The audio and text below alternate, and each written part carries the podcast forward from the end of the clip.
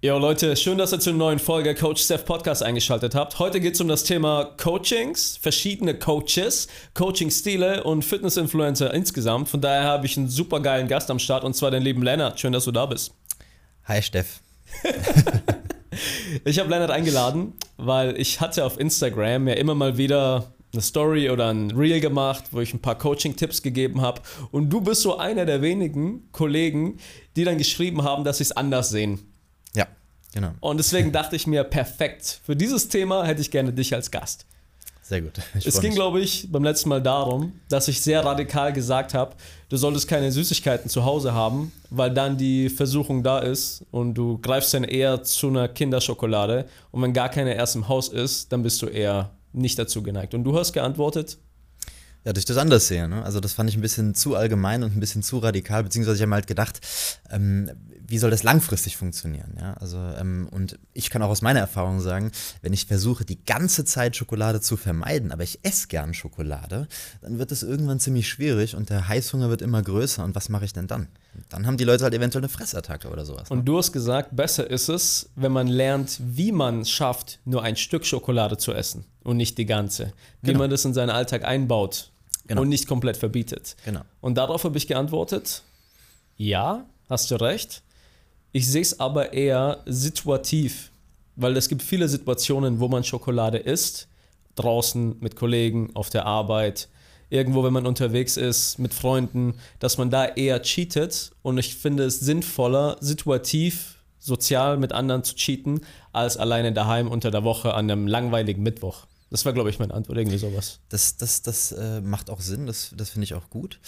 Ähm, aber ich denke mir halt, dass das Problem vor allem ist, dass die Leute denken, dass sie Schokolade vermeiden müssten. Sie sehen Schokolade als etwas, was man nicht essen sollte. Und das erzeugt erst diesen Druck und dieses Gefühl und dieses Overthinking. Und wenn du die Schokolade zu Hause hast und die liegt da im Schrank und du kannst ein bisschen davon essen, kannst es aber lassen, kannst es auch später machen, kannst es auch morgen machen, es ist scheißegal, dann entspannst du dich mental, meiner Meinung nach. Und äh, das sollte eigentlich das Ziel sein. Es ist egal, du kannst Schokolade essen, kannst es aber auch lassen. Was ist dein Ziel? Das Ganze neutral zu betrachten und super entspannt zu betrachten sollte das Ziel sein, sich nicht Druck zu machen und das nicht zu overthinken. Das ist dann meine Meinung. Und ich glaube, dass wir an sich einfach andere Coaching-Ansätze haben, weil wir, glaube ich, auch zu einer anderen Bevölkerungsgruppe sprechen. Glaubst du das? Das, das, das ich mein, könnte sein. Ich ja, meine, wir haben jetzt hier einen Haufen Zuhörer. Ich glaube, ein paar werden sagen, ja Mann, ich habe das Zeug erst gar nicht daheim, damit fahre ich viel besser. Und andere Leute werden sagen, ich komme eigentlich super damit klar und habe das eigentlich mich selbst im Griff und bin diszipliniert, nicht gleich alles zu essen. Ich fahre damit besser. Glaubst du es? Genau, es kommt darauf an, ähm, mit wem man spricht und ähm, deswegen ähm, ist auch jeder da anders und für jeden funktioniert letztendlich auch was anderes, ja. Und es kommt immer ganz darauf an, wie deine Ausgangssituation ist, wer du bist und womit du halt gerade persönlich struggles. Das Jetzt mal eine Frage dich, an dich als Content Creator, was mich persönlich interessiert. Baust du deinen Content komplett nach einem roten Faden auf, dass du sagst, ich habe diese Zielgruppe, diese Art von Leuten. Entsprechend gebe ich alle meine Tipps, damit sie dieser Leit, diesem Leitfaden entsprechen, damit insgesamt die Zuschauer immer wissen, okay, der Tipp passt zum nächsten Tipp, passt zum nächsten Tipp, es schlägt alles in die gleiche Kerbe ein. Oder machst du es anders, so mache ich es. Ich gebe viele verschiedene Tipps weil ich eine riesen Community habe, die alle unterschiedlich sind, wo dann am Ende jeder den Tipp rauszieht, den er für sich sieht. Was natürlich den Nachteil hat, manchmal widersprechen sich die Tipps, weil die, der eine Tipp halt eher für den Anfänger ist, der, was weiß ich, anders ist als der Fortgeschrittene, der in einer anderen Situation ist. Wie baust du so deinen Content auf? Machst du dir über sowas Gedanken? Ich habe mir darüber sehr viel Gedanken gemacht früher und jetzt mache ich es nicht mehr und äh, es ist auch so, dass ich mich selber schlecht in so eine Nische packen kann und mich auch für viele Sachen interessiere und sehr viele verschiedene Aspekte in meinen Content einfließen lasse. Ähm, äh, ich, ich overthinke auch jetzt nicht irgendwie alles auf wissenschaftlicher Basis in, in, in jedem Detail. Ich lasse auch andere Aspekte, wie gesagt, damit einfließen und ähm, am Ende des Tages, glaube ich, schaue ich, was waren denn eigentlich meine Probleme, weil das ist das, womit ich mich am besten auskenne. Was mhm. konnte ich denn für mich lösen? Ähm, und darüber kann ich auch wirklich als Experte logischerweise sprechen. Und das ist ein Problem, was ich gelöst habe für mich. Und darüber spreche ich dann primär. Was hat mir geholfen? Was, wo kann ich auch wirklich dahinter stehen? Und das sind die Sachen, die ich anspreche, über die ich spreche und ähm, auch sprechen kann letztendlich. Ne? Ja. Doch, finde ich auch so. Übrigens, damit die Leute es auch verstehen, ich habe dich als Gast eingeladen, weil du bist einer der Influencer im Fitnessbereich, die ich mir selber angucke. Weil ich gucke mir natürlich auch an, wer kommt so nach, wer ist so die nächste Generation von Influencern. Da ist halt gerade viel auf TikTok, nicht mehr so auf YouTube wie früher. Und du bist einer so der wenigen TikToker, wo ich sage, Alter, der macht guten Content. Das freut mich sehr. Das habe ich dir, glaube ich, auch schon am Telefon gesagt. Du bist so einer der Newcomer, wo ich sehe, dass sie tatsächlich später erfolgreich werden, wenn sie dabei bleiben. Also, was heißt erfolgreich? Du bist ja jetzt schon erfolgreich, aber weiterhin erfolgreich und noch weiter. Das, das äh, ist sehr geil, das von dir zu hören. Doch, weil du halt deine eigene Art hast. Und das ist bei vielen nicht. Die machen halt Trends oder schwimmen nach links und nach rechts. Und du hast so deinen eigenen Stil, deine eigene Art. Und das wird das sein, was sich später halt unterscheidet. Ja, das ähm, ist auch ein ganz interessantes Thema, weil ich glaube, gerade am Anfang neigt man äh, dazu, sehr stark darüber nachzudenken, was muss ich tun, um so zu sein wie die anderen, äh, um erfolgreich zu werden, um gesehen zu werden, um akzeptiert zu werden und so weiter. Also zumindest habe ich so gedacht. Ich merke schon, du machst dir sehr viel Gedanken um dein Content. ja, also ich versuche es äh, im Rahmen zu halten. Auf jeden Fall habe ich es früher sehr stark gemacht. Und ähm, irgendwann habe ich gemerkt, dass wenn ich wirklich so bin, wie ich einfach bin und über mhm. die Sachen rede, von denen ich begeistert bin oder für die ich mich interessiere, ja. dann ähm, fühlen das Leute hoffentlich und, äh, und, und kommen an Bord und, und lassen sich begeistern. Ne? Ja, so war es bei mir auch. Ich habe am Anfang das gemacht, was alle anderen gemacht haben und die haben halt einfach damals viel Bodybuilding gemacht. Das war so 2014, 15. Das war so nach dieser Karl S. und Mischa Jan jetzt, als die so ihre Hochzeiten hatten Danach irgendwann kam ich. Ich habe das alles gar nicht mitgekriegt. Und dachte aber, ich muss auch so ein bisschen mehr Bodybuilding machen, obwohl ich persönlich kein Bodybuilding gemacht habe. Und die Leute, die ich gecoacht habe, es war mehr kurslastig, wir haben mehr so funktionelles Training im Sinne mhm. von Zirkeltrainings gemacht. Warum mache ich auf YouTube dann Bodybuilding? Und es hat einfach nicht zu mir gepasst. Und erst als ich das geswitcht habe, in die Schiene, die ich eigentlich feiere, was ich eigentlich die ganze Zeit mache, habe ich auch tatsächlich auf YouTube dann die ersten Erfolge gesehen. Genau das, was ich gesagt habe, ja. Ganz genau so. Und man sieht es bei dir ja auch, dass du super authentisch bist, unique bist, du redest einfach so, wie du halt immer redest und das fühlt man aber, dass du halt so bist und ich habe dich jetzt auch schon ein bisschen so kennengelernt und du bist halt auch genauso, sage ich mal. Ne? Er hat mich kennengelernt, In indem wir hier aufgebaut haben, was wir eigentlich schon vorher hätten machen Na, wollen. wir haben uns aber auch anderthalb Stunden lang am Telefon unterhalten, so ist es ja, nicht. Das ne? ähm, ja. Aber äh, also du bist halt, glaube ich, genauso oder man sieht ja auch, wenn jemand authentisch ist. Also ich persönlich rieche das wirklich gegen den Wind, ob einer fake ist, also bilde ich mir zumindest ein. Ähm, und deswegen äh, fühle ich halt auch äh, so ziemlich vielen Kram so auf Social Media nicht okay, wirklich. Wer ist fake? Als ob wir das jetzt hier raushauen Aus, aus taktischen Gründen äh, sagen wir das natürlich nicht, aber ich würde auch mal von mir behaupten, dass ich da einen guten Riecher habe, beziehungsweise lag ich bisher eigentlich immer ganz gut. Ein paar Mal lag ich daneben, da dachte ich, dass Leute fake wären oder zumindest einfach so möchte gern Influencer, aber dann in Wirklichkeit tatsächlich richtig korrekt waren lag ich ein paar Mal falsch, hat mich dann gefreut, dass ich falsch lag. Aber wenn ich richtig liege, dann freue ich mich nicht. das das gibt es natürlich auch, dass man, ähm, dass man dann positiv überrascht wird hinten raus. Das, ja, lieber so rum. Das ist cool, ja. Aber das bedeutet auch, ich werde gerne positiv überrascht, weil ich halt immer dann auch direkt vom Schlimmsten ausgehe. ja. Manche Leute sind ja so, die sagen, naja, neutral. Wenn ich jemanden kennenlerne, entweder mag ich ihn oder nicht. Bei mir ist es so, ich bin immer erst immer so auf, boah, ich will niemanden kennenlernen. Mhm. Und wenn du dann aber jemanden kennenlernst, der cool ist, dann freut es mich umso mehr. Aber ich weiß nicht, ob das so gesund ist. Bei mir ist, mir ist auch so ein bisschen so ähnlich. Man ist ein bisschen, vielleicht ein bisschen zu skeptisch oder so. Ja. Gegenüber Leuten. Aber, so eine gesunde Skepsis, ja. wenn sie nicht überhand nimmt, ist, glaube ich, ganz okay. Aber ich weiß, was du meinst. Ich, ich fand, äh, ich war schon öfter in den USA und ich fand die Leute dort drüben ticken ein bisschen anders. Die sind ein bisschen offener als die Deutschen. Muss ich auch sagen, ich war auch schon öfter in den USA, hat mir auch erstmal zugesagt, aber dann bin ich dann vielleicht doch zu rational, einfach vom Typ her. Und die sind da mehr, wie soll ich sagen, extravaganter, lauter, breiter. Es ist zumindest mit den Leuten, denen ich so unterwegs war. Da war ich dann eher der ruhigere, weil mhm. ich einfach so vom Typ her einfach nicht so bin. Und ja. dann weiß ich nicht, ob das so gefittet hat, keine Ahnung. Ich war auch eher der ruhige da drüben tatsächlich.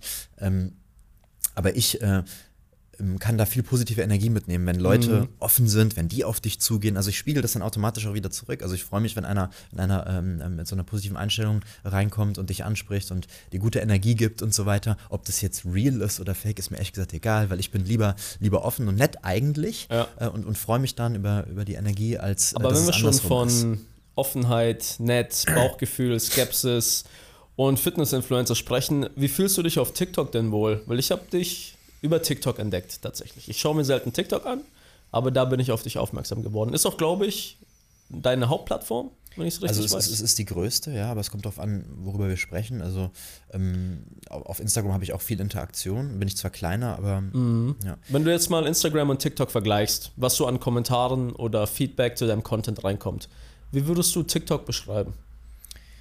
Ähm, TikTok ist auf jeden Fall oberflächlicher von Mhm. seiner Natur her.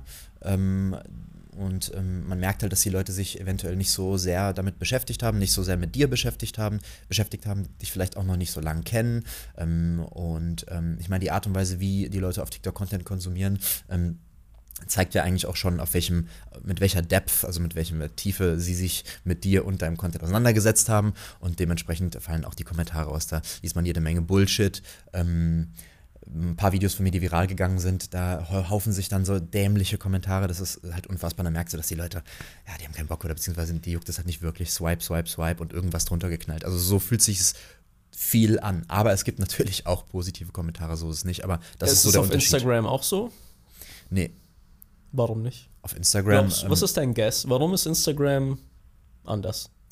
Ähm, also, ich weiß auf jeden Fall, dass ähm, ähm, auf Instagram meine Audience langsamer wächst, sicherlich. Ähm, dementsprechend glaube ich, dass die Leute sich äh, auch mehr, also ein bisschen mehr Zeit vielleicht auch mit dir nehmen. Das ist nicht so viral, hat nicht so einen viralen Charakter.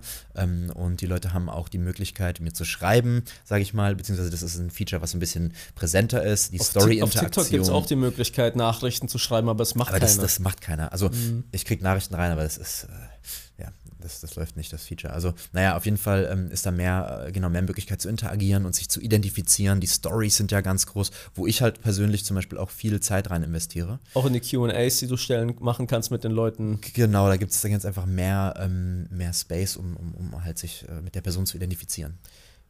Also ich muss ehrlich sagen, ich fühle mich auf TikTok mittlerweile auch nicht mehr ganz so wohl. Ich fand es am Anfang recht hart, wenn du da reinkommst, weil du bist so, ich bin ein bisschen verwöhnt. Auf YouTube habe ich so mein Standing, auf Instagram hast du so dein Standing, dann kommst du auf TikTok eine neue Plattform und kriegst erstmal aufs Maul, weil da so kein Juck zu wer du woanders bist. TikTok ist so seine eigene Welt. Okay, Ja. findest dich da zurecht, machst dein Content, habt ihr mittlerweile auch ja irgendwie 300.000 Abonnenten, aber es ist trotzdem nochmal ein anderes Game, weil du kannst dich nicht darauf verlassen, dass deine Community dein Content guckt, was einfach so schnelllebig ist. Kann sein, ein Video hat 5000 Aufrufe, das nächste hat 500.000 Aufrufe, Ja.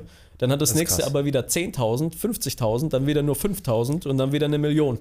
Und das Ja. ist so ganz schwierig, eigentlich irgendwie da, da Fuß zu fassen, dass du sagen kannst, ich habe so meine Community, wenn es scheinbar ja irgendwie zusammengewürfelte Leute sind. Ich habe aber auch ähm, andere Erfahrungen äh, schon äh, erzählt bekommen äh, von, von Leuten, die sagen, sie haben eine super enge Bindung zu ihrer äh, TikTok-Community. Ähm, eine Creatorin, die ich, die ich kenne, die hat zu mir gesagt, dass sie, da- die, die, die, sie wie so eine Family sind. Ja, und das ist eine ganz andere Erfahrung, als du jetzt und ich jetzt, jetzt haben. Ähm, Total. Vielleicht kommt es auch auf die Nische so ein bisschen an. Das könnte sein, dass das Fitness-Game vielleicht da nicht so, so ist. Ähm, was ich auch mega interessant finde, ist, dass ähm, manche Videos, also ich meine, ich lade auch dann natürlich logischerweise Reels auch auf TikTok hoch und die performen dann so krank unterschiedlich teilweise. Da läuft dann was auf, auf, auf Instagram richtig gut und auf TikTok hat es irgendwie 3000, 2000 oder sowas. Kenne ich. Also ich hatte, super interessant. ich mache mir auch nur die Mühe, einmal ein Reel zu machen. Ich sage auch immer Reel dazu. Ich sage nicht TikTok dazu. Ja. Und lade es halt auf Instagram hoch, auf TikTok hoch und habe es früher auch auf YouTube als Shorts hochgeladen. Und bei mir ist genau dasselbe. Auf Instagram kriegst du 100.000, 200.000 Aufrufe, relativ safe. Und auf TikTok kannst du würfeln. Und auf YouTube ist, hast du auch immer so eine solide Base und dann kann es mal mehr werden oder weniger, aber du kannst es zumindest irgendwie einschätzen. Und da wir unter anderem ja noch eine Agentur haben, die auch Influencer-Marketing macht, ist für Firmen brutal schwierig einzuschätzen, gebe ich jetzt Geld für TikTok aus, für ein Sponsoring, weil ich weiß nicht, was dabei rauskommt. Auf Instagram weiß ich grob. Auf Kannst du Yout- besser planen, ja. Genau, auf YouTube weiß ich grob, wie viel Reichweite ich kriege, weil danach richtet sich ja irgendwo auch der Preis. Ja, ja. Und auf TikTok werden auch teilweise Leute mit großen Accounts, die wirklich geschafft haben, mit jedem Post 500.000, 600.000, eine Million, eine Million. Und dann kommt ein TikTok, wo Werbung drin ist, dann hat es nur 30.000. Mhm. Und dann ist halt scheiße, wenn so eine Riesenfirma einen Haufen Geld ausgegeben hat und eigentlich stimmt die Reichweite, mhm. aber die Leute riechen es irgendwie. Ja. Ich weiß nicht, ob TikTok selbst es vielleicht auch ein bisschen beeinflusst, keine Ahnung, ja. dass es auf einmal dann nicht mehr läuft. So ein super sensibler Algorithmus scheinbar, keine Ahnung. Findest du es ja. schwer, ähm, die ähm, Videos einzuschätzen vorher von der Performance. Also wenn du, wenn du überlegst, dein Content, ähm, wird er jetzt gut performen oder wirst du häufig überrascht von dem Outcome, wenn du ein Video hochlädst? Mittlerweile ja. Früher konnte ich es besser einschätzen. Mittlerweile werde ich sehr überrascht. Eins meiner viralsten Videos war dieses Butterbrezel versus Cheeseburger Ding. Mhm. Das ist super viral gegangen. Ja. Hatte ich null auf dem Schirm. Also ich wusste, es ist ein lustiges Video. Ja, ja. Wird sicherlich nicht 100.000, eher 200.000 Aufrufe haben, aber das ist dann, ich weiß nicht, wie viele Hunderttausende, ich glaube über eine Million auf TikTok hatte, war schon krass. Es war sogar so krass, dass ähm, der Dad, der Dad von meinem Businesspartner, mhm. ist ein bisschen älter, so alt wie mein Dad, Mitte 50. Und der ist auf seiner Arbeit durch die Kantine gelaufen und da saßen ein paar Kollegen, die hat er nicht gekannt aber die haben sich über Butterbrezeln unterhalten und der eine hat gesagt, das ist, da kannst du gleich einen Cheeseburger essen. Und dann ist er dahin und hat gesagt, hä? Wie, wie Cheeseburger? Ja, kennst du nicht das Video von Coach Steph? Und er kennt mich ja. Aber das ja, ist halt ja, so krass, dass jemand bei ihm auf der Arbeit, der überhaupt nicht aus unserer Bubble kommt, es aber gesehen hat und die sprechen darüber in der Kantine. Ja. Und der kriegt es so mit. Und das ist so ein Ding, das habe ich überhaupt nicht kommen sehen. Ja. Gar nicht. Und manche Videos, hätte ich schwören können, die gehen ab und die haben gar nicht funktioniert. Ja, ich habe mich auch schon öfter mit Kollegen darüber unterhalten. Man steckt dann so viel Gedankenarbeit in Anführungszeichen da teilweise rein und überlegt sich, ja. was, ähm, was kann man eventuell oder welche Richtung soll man gehen oder vielleicht auch welche Art von Content und so weiter. Dabei ist es eigentlich, sind wir mal ehrlich, nicht wirklich planbar. Man kann als Creator nur sein Bestes geben, meiner Meinung mhm. nach, ja, sein Ding machen und ähm, mit Consistency dranbleiben. Was war denn dein viralstes Video? Break ähm, das, war, das war ein Video, was über eine Million hat auf, auf TikTok. Das äh, war Top 5 Lebensmittel zum Abnehmen.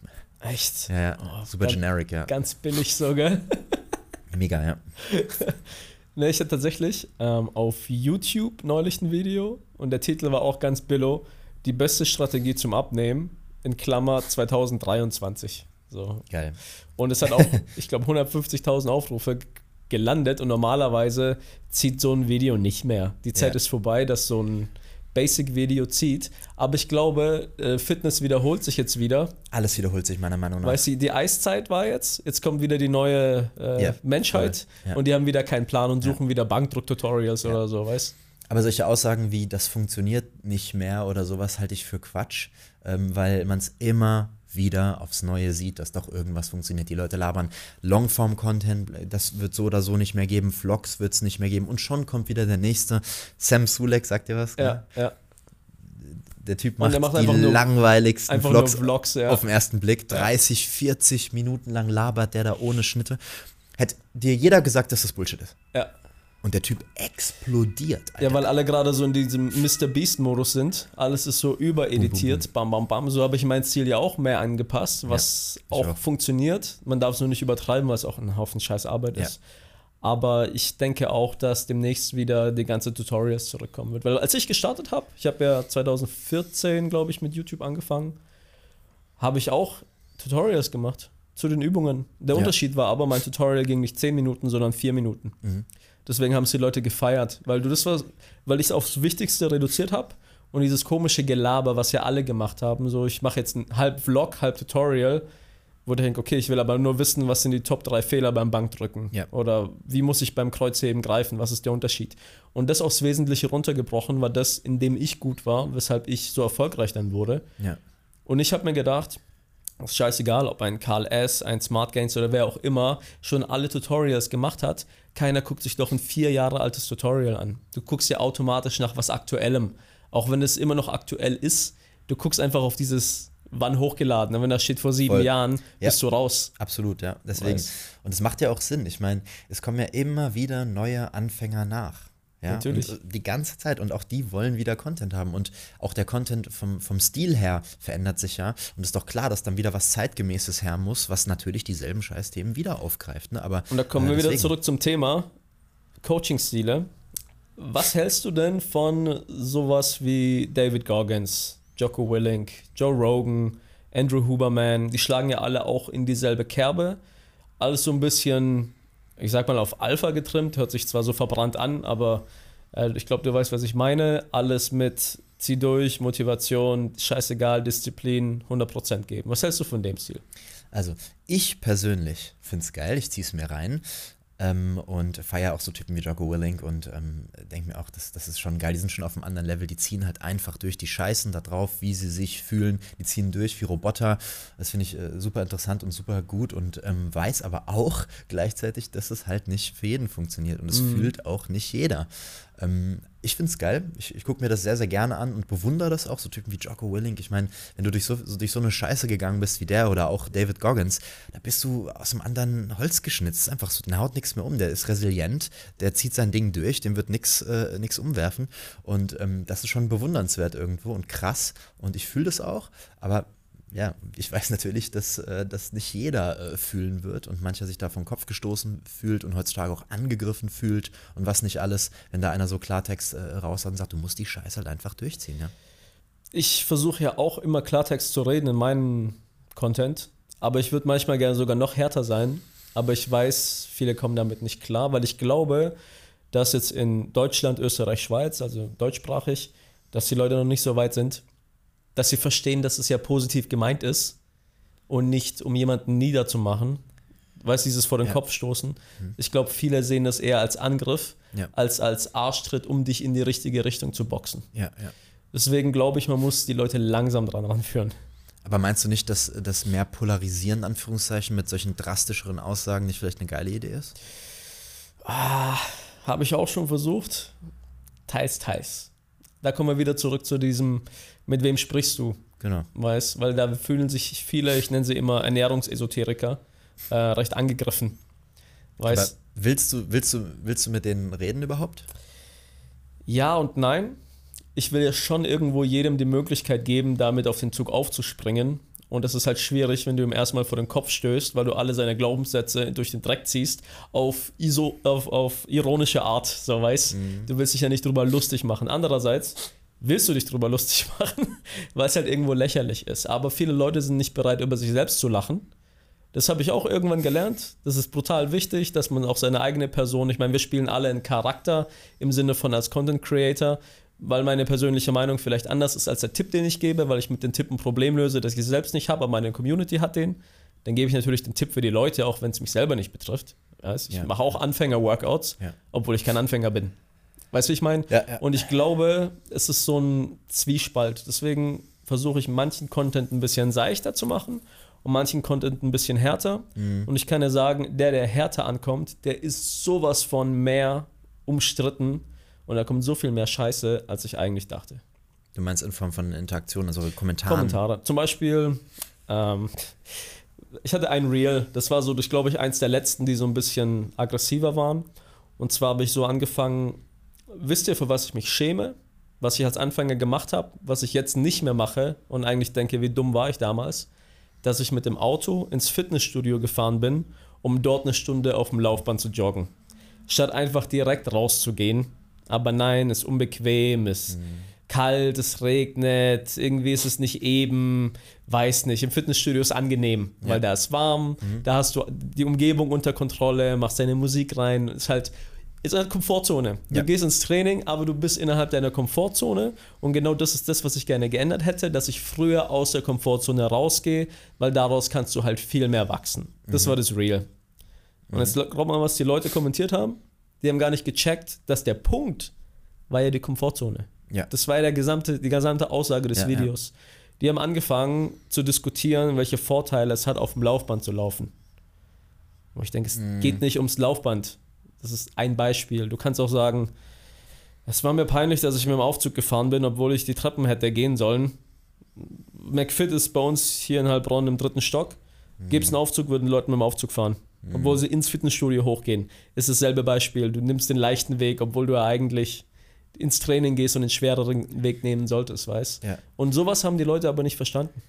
Aber könnte das nicht auch vielleicht, sage ich jetzt einfach mal ganz ehrlich, daran liegen, dass du es vielleicht nicht so gut kommuniziert hast. Ja, das ist das, was ich mir dann als Kritik ja, rausziehe. Genau. Ist immer das, wo ich denke, okay, was hätte ich anders sagen sollen? Und dann gucke ich es mir an, dann gucken sich ein paar andere Leute aus dem Team an, weil deine eigene Meinung ist halt nur eine Meinung. Deswegen haben wir mehrere Leute. Und wenn das Feedback halt so ist, so, Alter, eigentlich es war alles drin. es war schon jeder Satz auf das runtergekürzt. Das war jetzt nicht unnötig lang oder Ja. eigentlich hast du es schon deutlich gesagt. Und du siehst auch viele Kommentare, die es halt so checken, wo du dann echt dich fragen musst, okay, die, die es nicht gecheckt haben, wo kommen die her? Sind die aus deiner Community? Sind die ganz woanders, haben es nur zufällig gesehen und haben es überhaupt fertig geguckt? Weil das ist auch ein Ding, weil der Point war erst am Ende mit der Komfortzone. Ja, Viele gehen gar nicht bis zum Ende. das kann sein, ja. Die kommentieren schon nach den ersten drei Sätzen. Ja, ja. Also, was ist jetzt das Problem? Das macht die, die Analyse natürlich schwierig. Aber das Einzige, was ich immer rausnehme für mich, ist, okay, hätte ich es anders kommunizieren müssen, ja oder nein? Das ist so das Einzige. Eigentlich, äh, um natürlich auch gehört zu werden, sage ich mal, müssen wir den Leuten im Prinzip auch von unserer Verantwortung heraus, eigentlich müssen wir ihnen das geben, was sie brauchen, verkleidet als das, was sie wollen. Und das machst du ganz gut. Ich versuch's. Da bin ich so ein bisschen, ah, ich weiß nicht. Fällt es dir schwer, das zu verkleiden, sozusagen? Oder was Sagen wir mal meinst du? so, ich kann das machen, ich habe nur keine Lust mehr drauf. Nach zehn Jahren habe ich keinen Bock mehr, so, weißt Da denke ich mir, gut, wenn es dich nicht anspricht, verpiss dich. Kommt Ja. der nächste, so, weißt Ja, ja. Aber ich hatte das, früher hatte ich das mehr gemacht.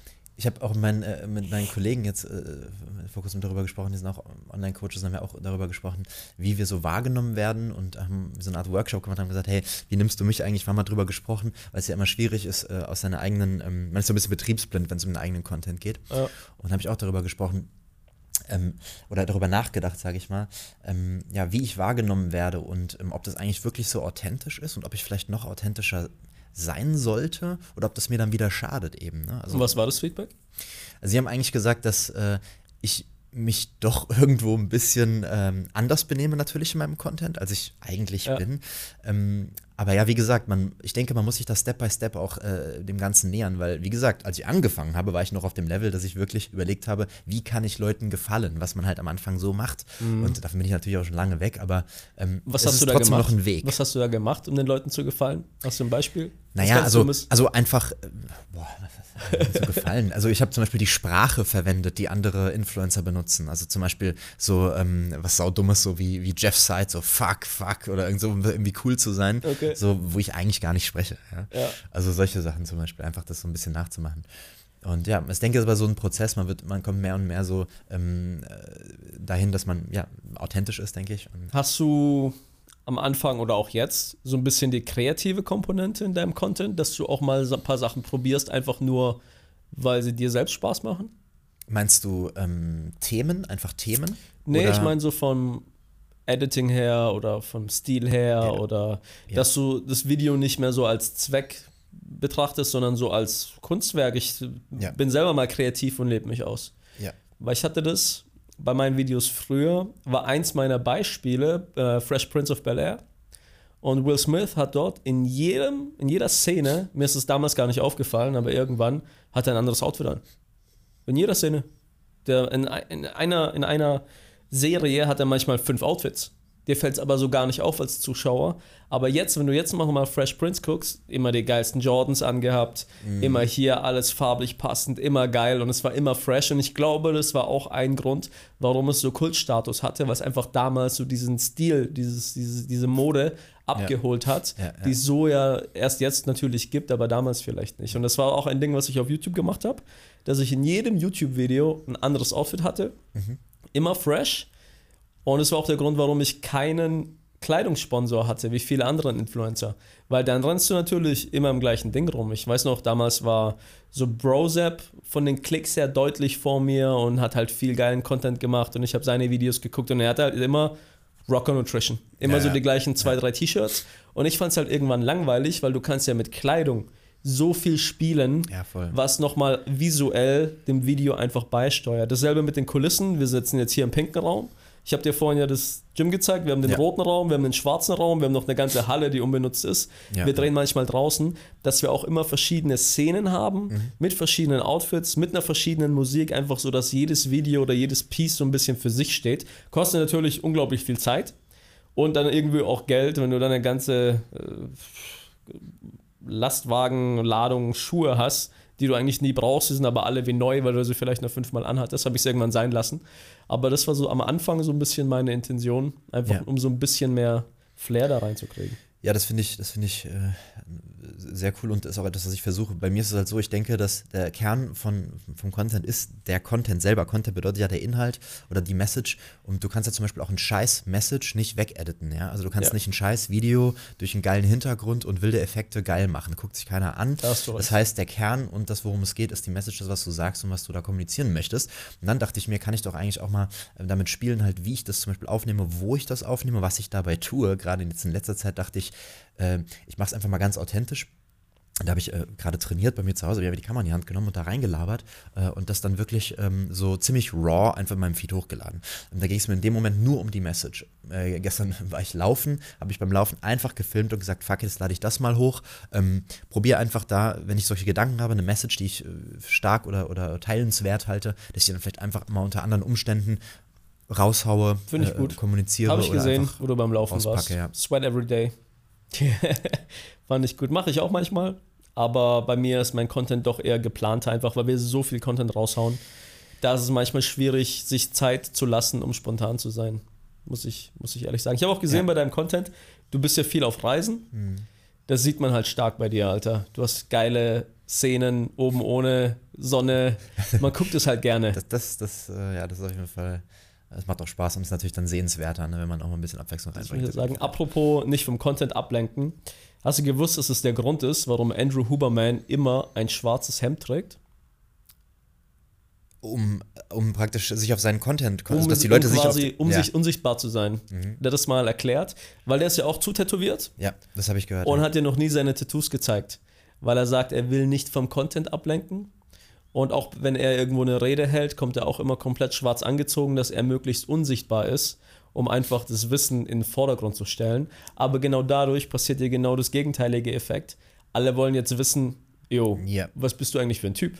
Zeig mal deine Tattoos. Wer bist du privat? Wir wissen jetzt, Ja, dass du es ja. mega drauf hast, aber jetzt interessieren wir uns mal für dich, weil du hast es vorher nie gezeigt. Aber das, das, hat, das, hat, das hat geil bei ihm funktioniert. Das ist geil, dass es funktioniert hat. Das spricht ja auch dann wirklich für seinen Content.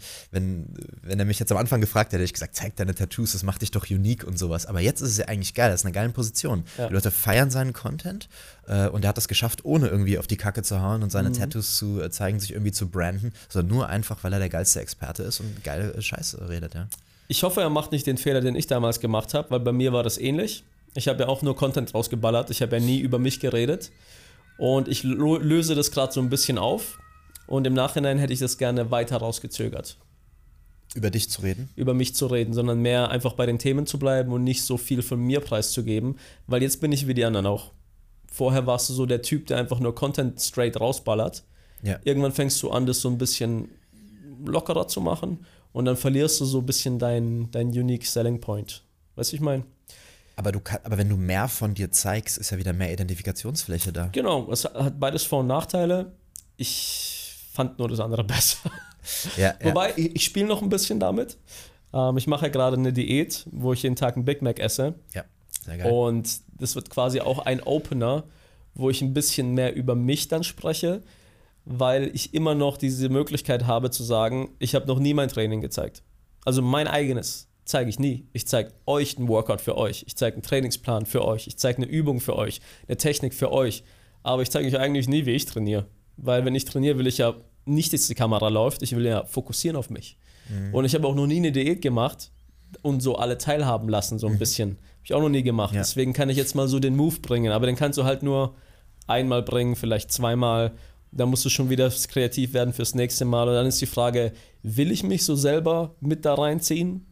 Oder mache ich dann doch wieder die besten Tipps zum Abnehmen 2024? ja. So, weißt das ist halt so ein Spiel immer damit vom, vom Content. Ja, ich, ich glaube, wenn du, wenn da potenziell noch mehr dahinter steckt, hinter dir als Person, ja, und du viele vielleicht Interessen hast, viele Dinge, die dich auch noch ausmachen, neben nur Diät, Training und keine Ahnung, dann kann das schon geil sein, diese Tür auch vielleicht mal aufzumachen und zu zeigen, was dich sonst noch, also so denke ich darüber. Ich sehe zum Beispiel auch bei Joe Rogan, der hat ja so viele Interessen und alles. Ich meine, der zeigt jetzt nicht sein Private Life, aber Ja. man merkt, dass da, da sind noch so viele Facetten und Aspekte, die ihn dann zu, diesem, zu dieser Person machen, die er sind. Und ich denke halt auch immer darüber nach, dass ich eigentlich versuchen möchte, in meine, in Anführungszeichen, Personenmarke oder was ich halt so mache, auch noch andere Aspekte mit einfließen zu, zu lassen, weil ich langfristig denke, denke, dass das ja auch zu mir gehört. Aber das ist jetzt wieder so eine Frage, wie, weit ist man dazu bereit oder möchte sowas eben auch machen? Das ist dann auch typabhängig. Es kommt auch darauf an, wie man es macht. Joe Rogan ist ein gutes Beispiel. Er hat seinen Podcast.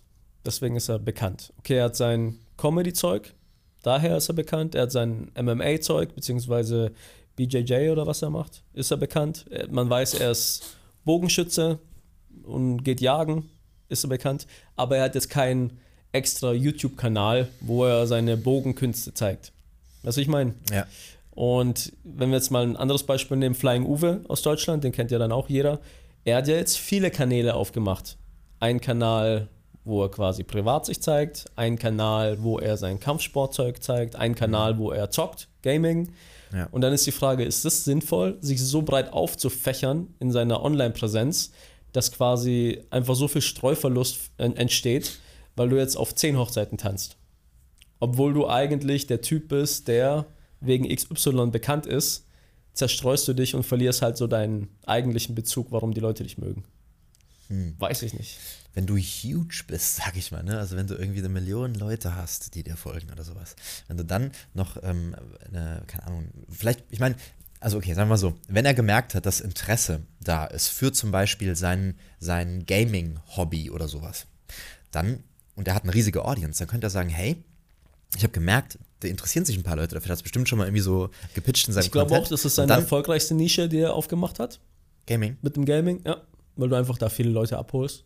Ja, und dann, ich denke mal, das wird, das, das wird dann schon Sinn machen, wenn du halt riesig bist. Aber wenn du am Anfang bist und klein bist, weil, weil ich hatte auch, macht das keinen Sinn. Ich hatte auch mal noch andere YouTube-Kanäle. Einer hieß How to Coach. Da habe ich quasi Tipps gegeben von Personal Trainer für Personal Trainer, für angehende Fitness-Influencer mit so lauter Insights. Kam auch e-, echt gut an. Also die ersten paar Videos, ich hatte ja keine Abonnenten da drauf, hatten trotzdem 3, 4, 5, 6.000 Aufrufe. Ich habe es dann irgendwann aber aus, aus Zeitmangel so ein bisschen sein lassen, weil war einfach eine spontane Idee, was mich brennend interessiert, weil ich mich selber viel damit beschäftige. Aber dann irgendwann so, okay, was ist eigentlich der Plan dahinter? Und irgendwann verschwimmt das Ganze dann so ein bisschen, weiß. Das hat mir zum Beispiel Spaß gemacht. Ein anderer Kanal, den ich aufgemacht hatte, äh, war zusammen mit meinem Sohn. Und zwar haben wir Workouts zum Mitmachen gemacht für Kinder. Ja. Wo wir dann quasi uns Spider-Man-Kostüme angezogen haben. Und dann waren wir Black Panther und dann waren wir Super Mario und dann waren wir jetzt Dragon Ball und haben halt so verschiedene 10-Minuten-Workouts gemacht. Und der kam auch brutal gut an. Manche Videos haben da 80.000, 100.000 Aufrufe, weil es einfach online ist und es bedient keiner die Sparte. Ja. Das haben wir aber auch sein lassen, einfach weil es eh so ein Problem mit Kindern im Internet zeigen. Voll. Und okay, das war so ein festes Setting. Das war wie eine Aufführung, die wir uns vorher überlegt haben. Und dann gibt es das so, so keine private Einsicht in irgendwas. Wir haben einfach nur ein Workout präsentiert. Aber trotzdem habe ich es dann irgendwie sein lassen. Das ist auch schon bestimmt zwei Jahre her. Ja. Und weiß nicht, ob ich das nochmal aufgreife.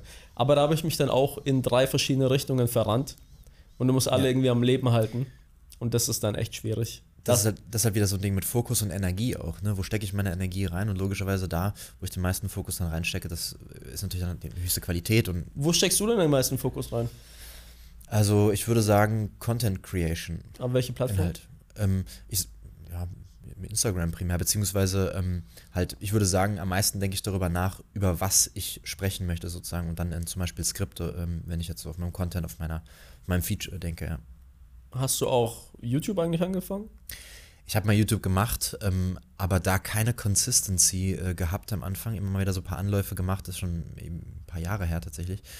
Ähm, war aber eigentlich immer mein Ziel. Aber dann hat äh, Shortform-Content halt schneller funktioniert, in Anführungszeichen, auch für mich. Mhm. Sodass es natürlich Sinn gemacht hat, da sich immer ein bisschen was aufzubauen, auch natürlich. Ne? Wie ist mit Podcast? Und ähm, ja, Podcast hätte ich potenziell auch Bock. Aber wie gesagt, ist immer so ein bisschen eigentlich jetzt auch wieder die Frage, wann und wie schnell sollte ich piu, piu, neue Kanäle für mich äh, ja. äh, eröffnen? Ähm, und dann, wie gesagt, wieder der Punkt Fokus und Energie. Wie würde es funktionieren?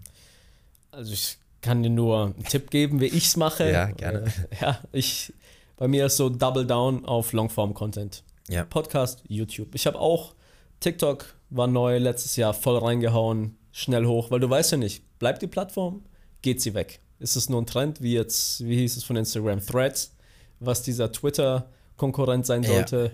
Ja. Pff, tot. Ja. So weiß, hätte aber auch sein können, es löst wirklich Twitter ab. Und da ja, hast du ja. natürlich einen Vorteil, wenn du der Erste auf der Plattform bist, der da was reißt. Ja, weißt du, war es ja bei, bei vielen Sachen so. Und dann war es ja wirklich so, dass ich gesagt habe, ey, dieses TikTok-Ding, Reels, die Leute sind alle so mit sich beschäftigt, die schaffen es nicht mal 40 Sekunden fertig anzuhören, kommentieren schon nach drei Sätzen. Boah, weiß nicht, macht mir keinen Spaß einfach. So, ich, ich will es einfach nicht. Kann sein, es wäre aus businesstechnischen Gründen vielleicht besser, aber ich feiere es nicht. Mhm. Was ich feiere, ist Podcast. Ich hatte auch echt überlegt, ob ich meinen gesamten YouTube-Kanal einfach mehr in die Podcast-Richtung drille, Mhm. weil ich dann einfach, so wie mit dir, einfach sitzen kann und reden kann. Eine Ja. Stunde oder wie lange es dauert, wie lange das Thema ist. Man kann es erklären, weil Leute hören auch zu. Die haben auch das Ohr dabei, die lernen dich auch besser kennen. Weil wenn du überlegst, angenommen, wir reden jetzt, lass es eine Stunde sein, ist besser zum Rechnen. Und jemand hört dir eine Stunde lang zu. Wie viele TikToks müsste der von dir angucken, damit er auf eine Stunde Watchtime kommt von dir? Ja, voll. Ja, So, ein macht Sinn. TikTok geht 30 Sekunden. Ja. So, weißt du, jetzt kannst du hochrechnen. Es müssen ja 120 Ja. TikToks sein. Ja. Jetzt rechne mal runter, wie viele TikToks haust du in der Woche raus? Vielleicht Drei. drei? So, dann sind es was? Vier Monate? So, Oder, nee, warte. Ich habe das ist, ist auf jeden Fall. Äh, ich keine- hab einen Punkt im Mathe-AB. Also, du bräuchtest Monate, Ja, bis du auf diese Watchtime kommst, was du mit Ja. einer Folge Podcast aber erreichen kannst. Und wenn du dann schaffst, lieber eine Podcast-Folge die Woche hochzuladen, glaube ich, die Zuschauerbindung ist einfach viel stärker Ja. und du kriegst auch mehr Wissen vermittelt. Absolut, ja. Und wenn wir dann auch auf uns selber gucken und überlegen, was wie gesagt auch sinnvoll ist, wir wollen ja, wenn möglich, eine, eine Bindung zu unserer Audience. Ja. Und wie gesagt, bei den Leuten, die rumwischen und swipen und dich drei Sekunden angucken, um dir dann irgendeinen Hate-Kommentar drunter zu klatschen. Also das Potenzial ist dann nicht so hoch. Und ähm, Nee, es ist ein guter Einstieg, um bekannt zu werden, die Message rauszukriegen, genau, so ein bisschen Traktion zu kriegen. Genau, damit die Leute auf dich aufmerksam werden. Also es hat alles seine Daseinsberechtigung, so Ja, ist nicht. absolut. Aber wenn ich jetzt so überlege, ich nehme mir lieber Zeit eine Woche und mache ein 10 Minuten YouTube-Video, was aber irgendwie geil ist, durchdacht ist, ein cooles Konzept Ja. hat, drei, vier Punkte hat, die alle schön aufbereitet sind, macht mir mehr Spaß, als zu versuchen, irgendwie auf Krampf ein lustiges TikTok rauszuhauen, was ich irgendwie gerade nicht fühle, so ein bisschen. Weißt du, ich meine? Ja. Weil eine Sache, boah, da muss ich auch noch fragen, was mich so ein bisschen gestresst hat, ich glaube auch viele Creator, ist dieses Instagram-TikTok-Game, dass du ja am besten jeden Tag ein Piece raushaust, Genau. oder? Ja, absolut. Äh, das ist auch der Punkt, wo die Kreativität und so weiter, die ja eigentlich, also die mich zum Beispiel auch zu diesem ganzen Content-Thema auch gezogen hat, natürlich, dass man da kreativ sein kann, dass man da seine Message verbreiten kann. Ähm, das, das rückt total in den Hintergrund ab dem Moment, wo der Druck so enorm wird, dass du die ganze Zeit raushauen musst. Und ab dem Moment geht dann auch dieses Kreative ein bisschen flöten, weil wie soll ich denn in Anführungszeichen geilen Content mir ausdenken, der echt geil ist und, und was Neues auf den Tisch bringt, wenn ich unter Druck stehe, jetzt hochzuladen und zwar jetzt, weißt du, was ich meine? Irgendwann äh, ist da, äh, ja, ist das, also das, das, das ist nicht einfach auf jeden Fall. Das ist tatsächlich ein krasser Sprung gewesen von, ich brauche ein Video die Woche und kann mir fünf Tage Gedanken drum machen und zwei Tage das dann fertig zu machen, als, boah, ich brauche jeden Tag ein Piece. Ist Ja. zwar leicht her, weil es nur 20 Sekunden, 30 Sekunden geht, ja, aber es bringt dir halt nichts, wenn es nicht gut ankommt. Ja. Also es muss ja auch dann in mein Hit-Piece sein, weil, du weißt, also das hat viele tatsächlich so ein bisschen ausbrennen lassen, viele Creator, mit denen Ja, ich so voll. quatsche, weil du kannst es am Anfang gut ballern, drei Monate, vier Monate, ja, und dann irgendwann kannst du einfach nicht mehr. Beziehungsweise dir fällt nichts mehr ein und dann Ja. ziehst du dir Content an den Haaren herbei. Und das ist das, Ja, was wir heute sehen. Also wenn ich jetzt Instagram und TikTok aufmache, ist so jedes zweite, dritte Reel ist so wirklich irgendein Thema, was man sich so halt einfallen lassen hat, weil man sucht den nächsten Skandal oder den nächsten Ja. Schock oder das nächste, wow, hast du schon gewusst, was aber eigentlich so irrelevant ist. Ja. Das, ich erwische mich manchmal auch selbst dabei, muss ich ehrlich zugeben. Aber es ist halt so, so ist halt das Game. Ja. Ja, Gibt es ein Piece oder zwei Pieces von dir, die du jetzt im Nachhinein denkst, ah, hätte ich vielleicht nicht machen sollen? Oder ist so ein bisschen an den Haaren herbeigezogen gewesen? Natürlich, absolut. Ähm, auch als Cre- Creator, wo wie gesagt ja die Kreativität eine Rolle spielt, ähm, wir aber gezwungen sind zu performen, kommen natürlich immer wieder Pieces raus, die nicht so sind oder äh, ja, ja genau nicht so sind, wie man sich das im besten Fall äh, eigentlich auch wünscht. Ja, wir sind alle Menschen, keine Maschinen.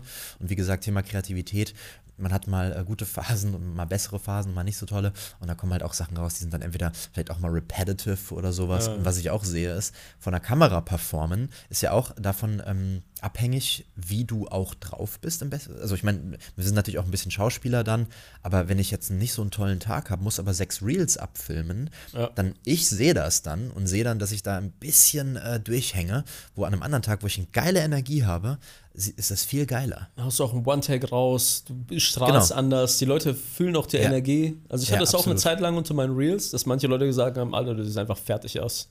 Und ich denke, Bruder, ich bin fertig. Ja. Aber ich muss trotzdem arbeiten. Genau, das So, ist das. Ding. Es, es gab ein Piece in letzter Zeit, wo ich so im Nachhinein denke, ah, fühle ich irgendwie nicht mehr so. Äh, das war das zu den Trockenfrüchten. Äh, ich hatte ja darauf hingewiesen, dass Trockenfrüchte ja enorm viel Zucker enthalten. Weißt du, solche Sultaninen, 70 Ja. Gramm Zucker, also sind 70 Ja, ja. Prozent Zucker, Ja, wenn du es so genau, ja. ausdrückst. Oder Datteln haben auch 60 Prozent Zucker, Aprikosen, Mangos, alle mehr als die Hälfte Zucker. Und es war einfach nur so ein Piece, wo ich gesagt habe, ey, guck mal, Trockenfrüchte beliebt, cool, ja, aber halt auch ein Haufen scheiß Zucker. Und die Frage ist, willst du den halt haben? Ja. So, es war eher so ein Hinweis drauf, dass ja die echten Früchte ja viel besser sind, weil sie ja noch ganz andere Stoffe enthalten, Wasser enthalten und bei diesem Trocknungsprozess ja halt auch Nährstoffe kaputt gehen. Ja, ja. So, also man, man nimmt dann lieber die richtige Frucht als die Trockenfrucht, weil die Gummibärchen haben sogar weniger Zucker als Trockenfrüchte, einfach nur um das ins ja, Teil, Verhältnis ja, zu setzen. so, ja. Und dann kam halt so viel Scheiße zurück von wegen, ja, aber du kannst Gummibärchen nicht mit Trockenfrüchten vergleichen. Wo ich denke, ich habe die nicht verglichen, ich habe nur Ein ins- Aspekt. ein Aspekt ins Verhältnis gesetzt, damit man sich vorstellen kann, wie Ja. viel Zucker ist es denn eigentlich? Ja. So, weißt du, weil zu sagen, 60% Zucker ist halt okay. Aber wenn du einen Vergleich hast, dass Gummibärchen weniger Zucker haben, dann weißt du, okay, dann ist es viel Zucker. Weil Mhm. dass Gummibärchen nicht gesund sind, weiß ich. Aber ich hätte gedacht, Trockenfrüchte sind halt besser. Aber durch den ganzen Zucker ist halt schwierig. Jetzt ist aber ein Ding bei den, bei den Trockenfrüchten. Klar, viele wissen es, okay, viele haben es nicht gewusst. Manche mögen den Piece nicht, manche nicht. Aber ein Kommentar hat das Ganze echt gut auf den Kopf getroffen, wo ich dachte, ja, sehe ich auch so. Und zwar sagt einer, du hast vollkommen recht, was du gesagt hast, haben Haufen Zucker, sind sicher nichts für jeden Tag, sind auch kein Snack, den man kurz snacken sollte, unbedacht, weil einfach so viel Zucker drin ist. Aber jetzt mal ganz ehrlich, wie viele Leute haben das Problem, dass sie zu viele Trockenfrüchte essen? Gute Frage. Und dann denkst du dir, ja, wahrscheinlich nicht so viele. Ja. Wahrscheinlich ist das Problem nicht, dass Leute zu viele Trockenfrüchte essen. Gibt wahrscheinlich ein paar, die denken, es ist gesund und Ja. sch- schütten sich das in den Rachen runter, ohne zu wissen, was da drin ist. Aber die sind wahrscheinlich, es ist nicht das Problem, was wir haben. Ich, ich finde es aber, ich finde es aber trotzdem äh, einen guten Content, weil ich denke, dass gerade dieses Thema Energiedichte von Lebensmitteln ist, äh, ist schon hochinteressant, beziehungsweise was ist denn der Unterschied zwischen Früchten und Trockenfrüchten? In, in unserer Coaching-Bubble definitiv. Aber wenn du jetzt die Gesellschaft, also auf die gesellschaftliche Ebene gehst, wie relevant ist der Zuckeranteil von Trockenfrüchten für die Problemlösung der immer weiter voranschreitenden Adipositas der Gesellschaft? Wahrscheinlich null. Ich finde aber, ich finde solche Mikrothemen aber immer mal wieder sehr interessant, muss ich sagen. Ja, genau. Also äh, da, da kann man über viele Sachen sprechen, wo man ein bisschen Awareness mal draufbringen kann. Also ich finde find das jetzt trotzdem nicht, nicht schlecht, das, das Content Piece. Finde ich auch auf der Ebene, auf der es ist, aber auf der Metaebene zu sagen, Ja. okay, inwiefern bringt uns das jetzt als Gesellschaft gesünder weiter? Dann Aber nicht jedes Content Piece ähm, kann die großen Probleme der Welt lösen, sage ich mal. Weißt du, was ich meine? Also den Anspruch habe ich aber. vor allem nicht, wenn du daily was raushaust. Ja. Ja, das sind so die Sachen, über die mache ich mir dann rückwirkend äh, Gedanken. So, okay, wie habe ich es gesagt? Wie habe ich es rübergebracht? Ja. Kann ich es beim nächsten Mal besser rüberbringen? Und welches Problem löse ich eigentlich mit dem Content? Und dann sehe ich Ja, im nächsten. Swipe irgendein scheiß Gym-Comedy-Ding, wo einer irgendwie einen Trend macht, sich lustig drüber macht, gar keinen Mehrwert bietet, außer dass es halt Funny. funny ist. Wobei ich würde auch behaupten, das ist jetzt ein radikaler Claim, dass dieser lustige Content auf TikTok und Instagram eigentlich schlecht ist, weil es die Leute nicht unterhält. Auch wenn es lustig ist und du lachst und schickst an deinen Freund weiter per DM, ist es nicht unterhaltend, weil du hast es sofort vergessen, nachdem du dein Handy ausmachst.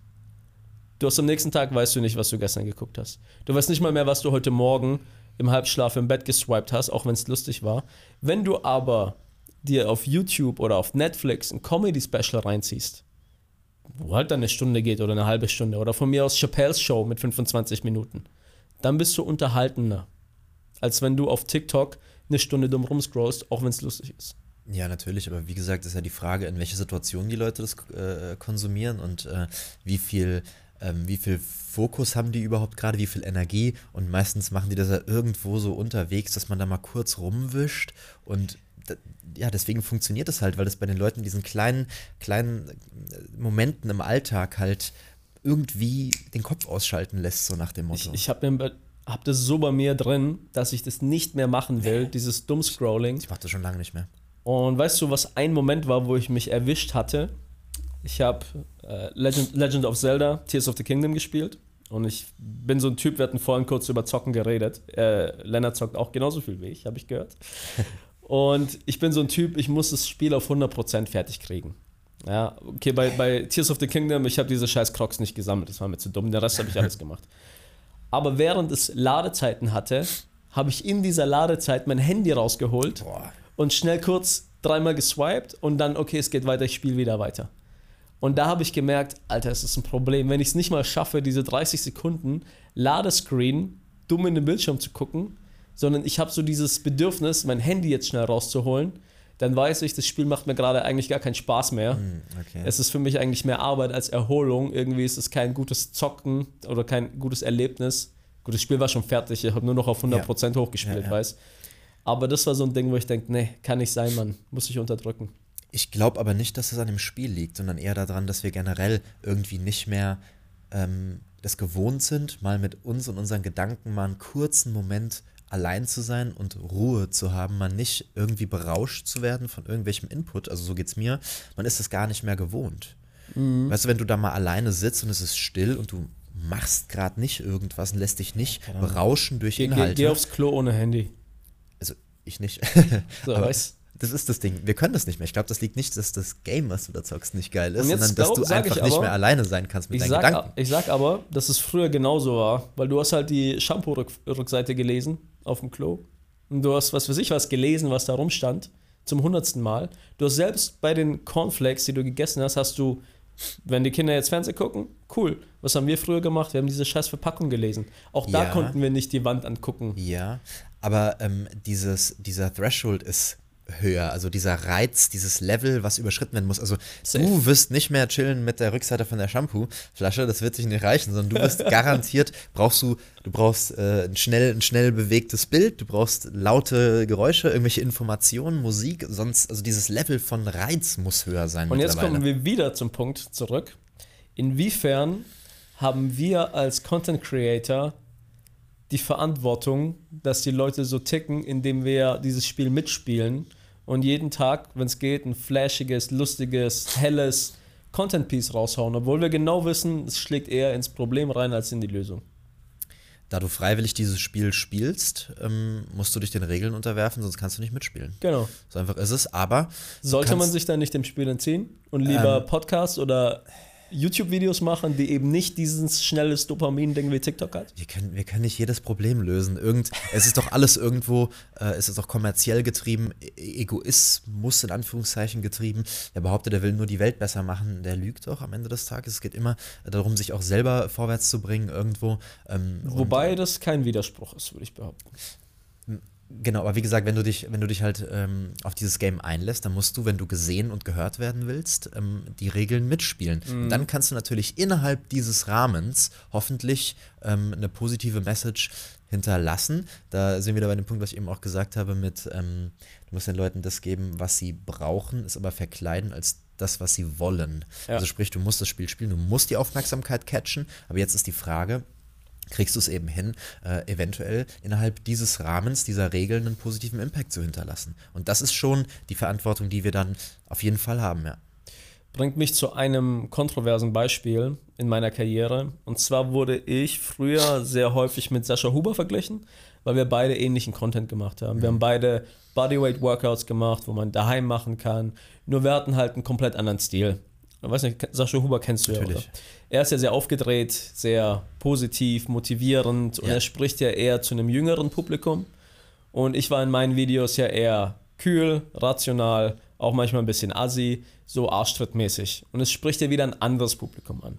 Manche Leute haben sich beides reingezogen und manche nur den einen. Mhm. Und die, wo bei mir in der Community waren, da war eher so der, der, der, wie sagt man, Die haben halt gesagt, ja, Sascha Huber ist halt für Kinder. Und bei uns gibt es Erwachsenen-Content. Andersrum, die bei Sascha Huber da in der Community waren, die haben gesagt, ich bin so böse und negativ und immer so kommerziell und Sascha ist so der Liebe, der das Beste für seine Community haben will. Und es waren so wie zwei Fronten, die eigentlich nicht existent waren, weil Ja, ja. ich habe das nicht gesagt, er hat es nicht gesagt, aber die Leute haben sich das so, wie bei Fußballvereinen, Ja. so wie so eine Rivalität, wo Ja. du denkst, okay, es sind halt Fußballvereine, so, so ein bisschen. Und da wir dann immer mal wieder damit konfrontiert wurden, gab es dann auch ein paar Themen, die wir unterschiedlicher Meinung waren. Und ein Thema, was halt dann aufgenommen, aufgezogen wurde, war, dass ich Programme verkauft habe. Meine Trainingsprogramme, meine E-Books. Ich hatte auch Videokurse. Ich habe mittlerweile eine eigene Trainings-App. Ich habe halt immer von Anfang an Geld verlangt, weil ich gesagt habe: Pass auf, ich bin Physiotherapeut und meine ganzen Fortbildungen, ich bin Personal Trainer. Mein Job ist es, seit ich 19 bin, Geld mit meinem Fitnesswissen zu verdienen. Das ist mein Job, deswegen bin ich hier. So, okay, YouTube ist nur umsonst, weil dir Werbung geschaltet wird, woran ich wieder verdiene. Und die Videos sind nur umsonst, weil ein Sponsoring drin ist, damit ich wieder deine Aufmerksamkeit quasi monetarisieren kann. Das ist das Game.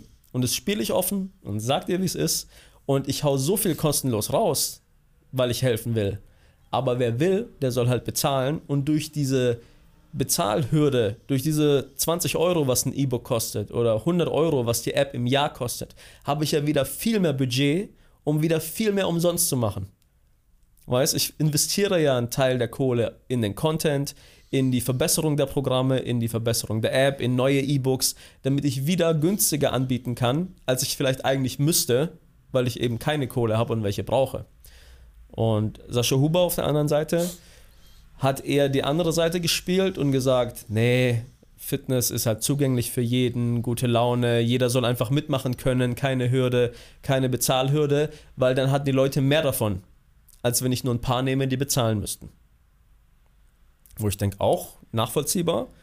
Und da ist so, um auf den Punkt zu kommen, meine Kritik, hätte er Geld verlangt, hätte er noch mehr Budget und noch mehr Freiheiten, um noch geileren Content zu machen, um noch ein Programm aufzubauen. Es gab viele, die kostenlose Programme gemacht haben und die waren alle scheiße, weil es natürlich schwierig ist, ohne Budget was Geiles auf die Beine zu stellen. Ja, natürlich. Und entweder du nimmst das Budget von dir, dann ist es ein Investment, das du ja irgendwie wieder rauskriegen musst. Absolut. Und wenn du es so aber nicht hast, dann machst du es auch nicht. Ja. Und das ist so mein Ding, wo ich dann, um am Ende äh, zum Beispiel zu kommen, Kohle zu verlangen, ist nicht gleichzusetzen mit Egoismus.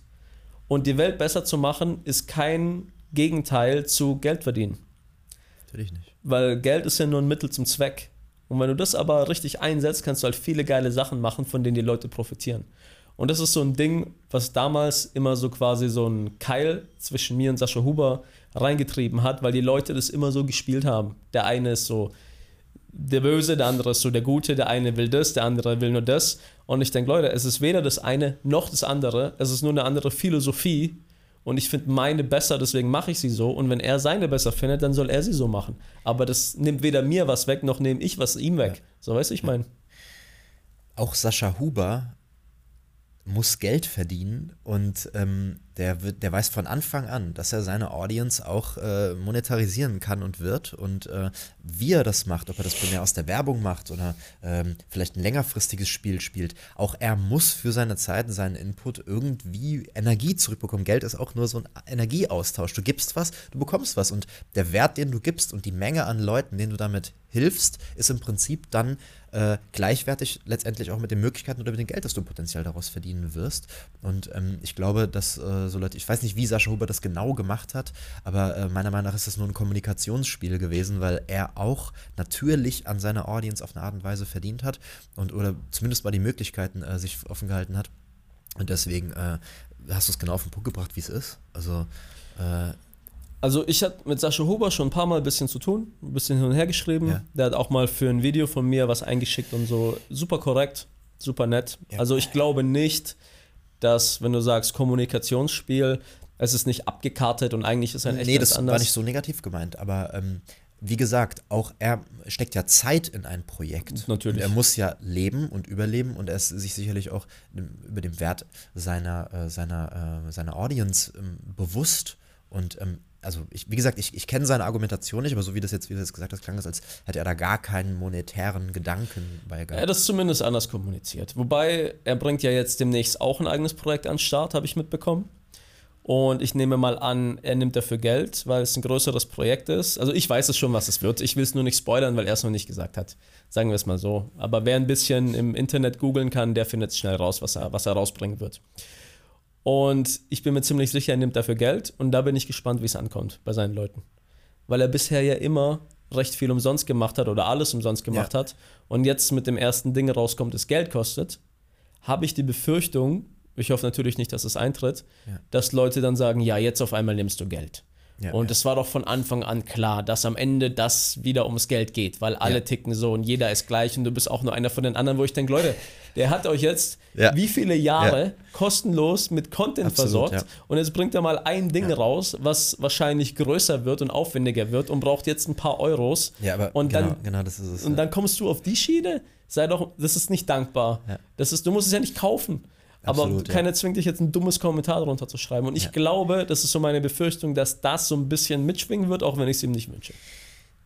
Ich glaube eher nicht. Also ich, ich kenne seine Audience natürlich nicht und, und wie die so ticken und wie die so drauf sind, wie die so kommentieren und so weiter, aber ich glaube, am Ende des Tages ähm, sind die meisten ihm doch bestimmt dankbar für das, was er auch gemacht hat. Hast du Tim Gabel seine App verfolgt? Nee. Tim Gabel hat ja auch eine App vor, ich glaube, boah, ist bestimmt auch schon fast ein Jahr her, hat er hat sie auch rausgebracht. Und da ist genau das passiert genau das, wie ich es gerade gesagt habe. Da kamen Leute und ja, es kostet Geld und deine Community, die ist doch jünger, das weißt ja, du doch. Ja. Wie kannst du denen so viel Geld abknöpfen? Wo du echt denkst, Bro, also laut seiner Aussage hat er eine Million investiert, was brutal viel Geld ist. Um die Million wieder reinzukriegen mit einer App, keine Ahnung, wie der Businessplan aussah. Wir haben nicht so viel investiert. Immer noch nicht, nach drei Jahren. Aber dass er dann so auf den Sack kriegt, wo ich denke, Alter, du musst es dir ja nicht kaufen. Ich meine, seine App, mal dahingestellt, ob sie gut oder schlecht ist, ich habe sie mir nicht genau angeguckt, aber alleine schon von vornherein diese Aussage zu treffen, ja, du hast jugendliche Leute und wie kannst du es nicht umsonst machen, ist halt ein bisschen übergriffig von den Leuten, finde ich. Ja, ist natürlich auch nochmal ein bisschen die Frage, wie ist die allgemeine Wahrnehmung dieser Person und der Personenmarken? Also, du hast jetzt hier über den, ähm, über Sascha Huber gesprochen, der ja so mega positiv wahrgenommen wird. Ja. Ähm, und dann ist vielleicht ein Tim Gabel auch ein bisschen kontroverser, wenn man vielleicht zurückblickt. Ich weiß es nicht. Ähm, ja, also. Wo dann vielleicht ein paar mehr Leute. Anders gesagt, ich glaube, jeder ist kontroverser als Sascha Huber. Ja. und äh, deswegen kann ich mir vorstellen, dass so jemand nochmal eher einen Backlash bekommt, wenn er, äh, wenn er das nächste Produkt raushaut. Ja. Ähm, wie gesagt, gemessen daran halt, wie, äh, was er so in der Vergangenheit so getrieben hat und wie er so wahrgenommen wurde. Und dann Sascha Huber halt eher weniger. Aber dann mal eine Frage, wie verdienst du denn dein Geld? Was ist deine Haupteinnahmequelle? Mein Online-Coaching. Online-Coaching, machst du das eins zu eins oder wie machst du das? Ähm, genau, das ist im Prinzip eins zu eins, ja. Wäre auch, glaube ich, das erste Businessmodell, das ich als angehender Influencer machen würde. Mhm. Habe ich auch so gemacht. Ich habe vorher ja. Personal Trainer, Personal Trainings, Ernährungsberatungen gegeben. Genau. Irgendwann war ich genervt, immer die gleichen fünf Sätze eine Stunde runterzurattern. Habe das als E-Book abgetippt und habe das dann online verkauft. Habe genau. natürlich Werbung machen müssen. Deswegen habe ich mit YouTube und so angefangen. Ja. Und dann hat mich jeder Termin, den ich nicht machen musste, weil ich durch das E-Book Geld verdient habe, hat mich gefreut. Ich muss da nicht raus. Ja, ja. So, weißt, und so hat es angefangen tatsächlich. Ich habe das Ganze natürlich auch ein bisschen automatisiert und verwende eine App und so weiter, mhm. ähm, wodurch man natürlich ähm, die Möglichkeit hat, zum Beispiel viele Sachen als Videos zu hinterlegen. Das enthält einen Videokurs und so weiter. Also ähm, spart man, man sich hat das, natürlich das Ganze ja. auch schon ein bisschen so aufgebaut, dass es auch skalierfähig ist ein bisschen und so weiter. Ne? Und wie weit kannst du noch skalieren? Weißt du das schon?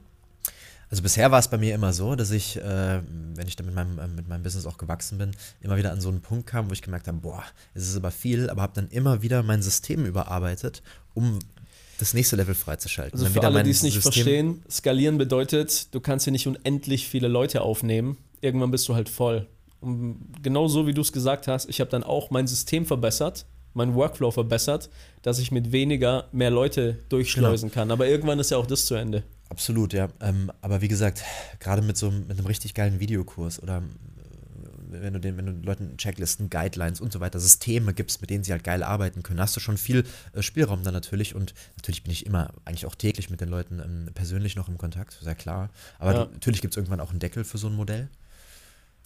Es gibt auch viele Coaches, die das dann so skaliert haben, dass sie es einfach nicht mehr selbst machen dass die WhatsApps, viele, ja. WhatsApps nicht mehr selbst geschrieben werden, dass die E-Mails nicht mehr selbst geschrieben werden, die Trainingspläne nicht mehr selbst geschrieben werden, was ich alles in Ordnung finde, solange du es kommunizierst. Ja, es darf natürlich nicht fake sein. Aber gab gerade in den USA sind ja viele dann fake. Ja. Da, da zahlst du dann extra für ähm, persönliche Beratung und dann ist sie halt nicht persönlich. Ja. So, Ja, aber weißt? da ich Sprachnachrichten schicke, meine Kunden wissen die Bescheid, dass ich es bin. Wobei ich auch mitgekriegt habe, dass es auch viele faken. Sprachnachrichten. Sprachnachrichten. Du kannst halt natürlich nicht jede faken, aber so simple Dinger, eine Begrüßung, Ach so. die ist ja okay. immer gleich. Ja, ja, Oder gut, du okay, hast einen ja. Take zu Kreatin und einen Take zum Kaloriendefizit Ja. und einen Take zu. Halt so die häufigsten Fragen, weil wenn du ja gut bist und dein System ist so geil, dann filterst du ja schon immer die gleichen Fragen raus und weißt, ah, okay, jeder Kunde stellt diese Frage, also beantworte ich sie schon, bevor er sie stellt, Ja. damit ich weniger Support habe. Ja, Könnte ja. natürlich auch sein, du beantwortest diese Frage einmal mit einer Sprachnachricht, die dein Kollege einfach an alle schickt. Also, wenn man sehr viele kriminelle Energie, ist jetzt falsch, weil es nicht kriminell ist, aber manipulative Energie hat, könnte man natürlich so auch ein super Business aufziehen. Das geht allerdings nur so lange gut, bis sich einer Hops nimmt und dann bist du verbrannt. Aber du kannst es ja auch einfach kommunizieren, dass du halt, äh, dass du die wichtigsten Fragen, die frequently asked questions sozusagen Komplett. halt alle schon fertig hast. So Genau. mache ich es ja auch. Ich schicke die Videos raus, wenn, wenn ich zu einem Thema äh, was vorbereitet habe, sage, hey, guck mal, da habe ich was für dich und dann schicke Genau. ich dir das Video. Das war auch ein Grund, wie ich meinen YouTube-Kanal aufgemacht habe und möglichst breit Themen abgedeckt habe, damit ich eine Support-Lösung habe, dass ich nur noch einen Link schicken muss und zack, da ist die perfekte Antwort. Und Ja. zack, da ist die perfekte Antwort. Ja, wenn man vielen Leuten helfen möchte, dann muss man sich auch was ausdenken. Ja. Klar, also man muss uns ja nichts vormachen. Ich glaube, die Leute, die zuhören, sind schlau genug, um zu verstehen, es ist halt alles Arbeit und Arbeit Ja. kostet Geld. Und die Frage ist, wieder bei dem Punkt, ja. boah, wenn das Coaching, was kostet dein Coaching im Monat? Hast du einen Monatspreis oder wie machst du es? Soll ich das sagen? Ja, gerne. 300 Euro. Weißt, wenn du jetzt 300 Euro im Monat nimmst, rechne es mal auf die Stunde runter. Wie viele Stunden darfst du dir für diese einzelne Person nehmen? Hättest du jetzt ein schlechtes System, viel weniger. weißt du, wie ich meine? Ja. Von daher ist ein System brutal wichtig, um natürlich auch Kosten-Nutzen für die Kunden bereitzustellen. Weil, wenn du 300 Euro nimmst, du hast aber ein scheiß System und brauchst dafür pff, fünf Tage für eine Person, jo, ist so wie wenn ich einen Kameramann bezahle, was zu schneiden und ich brauche für das Video eine halbe Stunde und der braucht drei Stunden und stellt mir drei Stunden in Rechnung, dann denke ich dir auch, Bro, äh, arbeite mal bitte an deinem Workflow, weil das zahle ich dir nicht, weil Ja, ich ja. genau weiß, würdest du besser arbeiten, könntest du es schneller und günstiger liefern, aber nur Voll, weil du ja. scheiße bist, zahle ich nicht mehr. Ja. Also das wäre auch wieder bei dem Thema wie mit dem Content. Ich meine, wenn die Leute wollen richtig geilen, hilfreichen Content, der ihnen weiterhilft, wo wir Zeit reingesteckt haben, der geil aussieht, der durchdacht ist, der, der wirklich geil ist, ja. Ja. Und dann maul, in Anführungszeichen, mault dann jemand eventuell, ja, dass, dass, dass dann auch für gewisse Produkte halt Geld verlangt wird. Aber wie soll das denn funktionieren? Wie soll ich denn mich hinsetzen und mir richtig geilen äh, Skripte ausdenken und die dann abfilmen und selber editen und so weiter, äh, wenn, wenn, wenn ich nicht von irgendwas dann auch gleichzeitig lebe? Also das, das kann ja kein Mensch stemmen. Also deswegen ist es auch einfach nur logisch, dass auch Sascha Huber, du, ich oder sonst wer auch irgendwie äh, sein Geld verdienen muss. Ne? Und ähm, Ja, ich glaube, brauchen wir nicht diskutieren. Aber Ja. eine Frage habe ich noch, bevor wir zum Ende kommen. Wo siehst du das Ganze in fünf Jahren? Also momentan ist ja wirklich so, dass sich jedes halbe Jahr viel ändert. Der Algorithmus, TikTok, auf einmal alle Views wieder runter, Reels, Views sind runter, auf einmal Podcast-Game ist richtig aufgeblüht in den letzten ein, zwei Jahren. Jetzt gibt es wahrscheinlich noch eine neue Plattform irgendwann. Jetzt Facebook kommt zurück. Falls Ja. du es äh, mitgekriegt hast, ist ein interessanter Take. Es gibt ein neues Update für Reels mit Analytics in den ersten drei Ja. Sekunden Absprungraten. Du siehst komplett das Nutzerverhalten über das ganze Reel. Aber das Update kommt für Facebook, nicht für Instagram, weil Facebook mehr Geld verdient als Instagram. Ist für Meta natürlich interessanter, Facebook weiterzubringen und Instagram so ein bisschen absterben zu lassen. Manche vermuten sogar, dass es eine gemeinsame App werden wird, dass Instagram und Facebook quasi verknüpft werden. Allein schon jetzt, wenn du auf Instagram postest, postet es automatisch auch bei Facebook. Andersrum nicht. Weißt es verändert sich ja so viel. Und wenn wir das jetzt mal, Stand heute, in fünf Jahren weiterdenken, was glaubst du, wo sind wir da? Vom Content her, Influencer her? Ja, ja. Also um ehrlich zu sein, ist es mir relativ egal, weil das äh, Spiel ist immer dasselbe, die Plattform ändert sich nur. Es geht um, Aufmerksamkeit. Du, wir müssen dann halt schauen, wie wir, wie wir das Ganze auf, auf, auf welch, mit welchem, von welchem Medium sprechen wir hier, wie, wie bringen wir das Ganze an die Leute in Anführungszeichen. Aber es ist, geht auch immer um dasselbe, um die Message, um den Inhalt, wie hilfst du den Leuten. Ist es jetzt ein Newsletter, ein Longform-Video, ein Shortform-Video, ein Podcast? Das ist mir ehrlich gesagt egal. Und ich bin auch offen äh, für alle möglichen Formate und äh, ich kenne meine Message und meine Vision und mir ist egal, wo ich die kommunizieren werde, ehrlich gesagt. Ich konzentriere mich primär darauf, dass die gut ist und dass die mhm. Leuten hilft und ich habe mir genau überlegt, wo ich hin möchte und ähm, wo ich dieses Spiel dann mitspiele, ist mir dann auch irgendwie egal und da denke ich auch gar nicht so viel drüber nach, um ehrlich zu sein. Gibt es für dich irgendeine Grenze, wo du sagst, boah, da habe ich keinen Bock mehr drauf? Weil TikTok, ich sag's dir ehrlich, war für mich schon so eine Hürde, wo ich gemerkt habe, ich glaube, ich werde langsam alt, Mann. Weil ich einfach keine Lust mehr habe, mich ja. dann neu reinzudenken, boah, schon wieder selbst neu erfinden.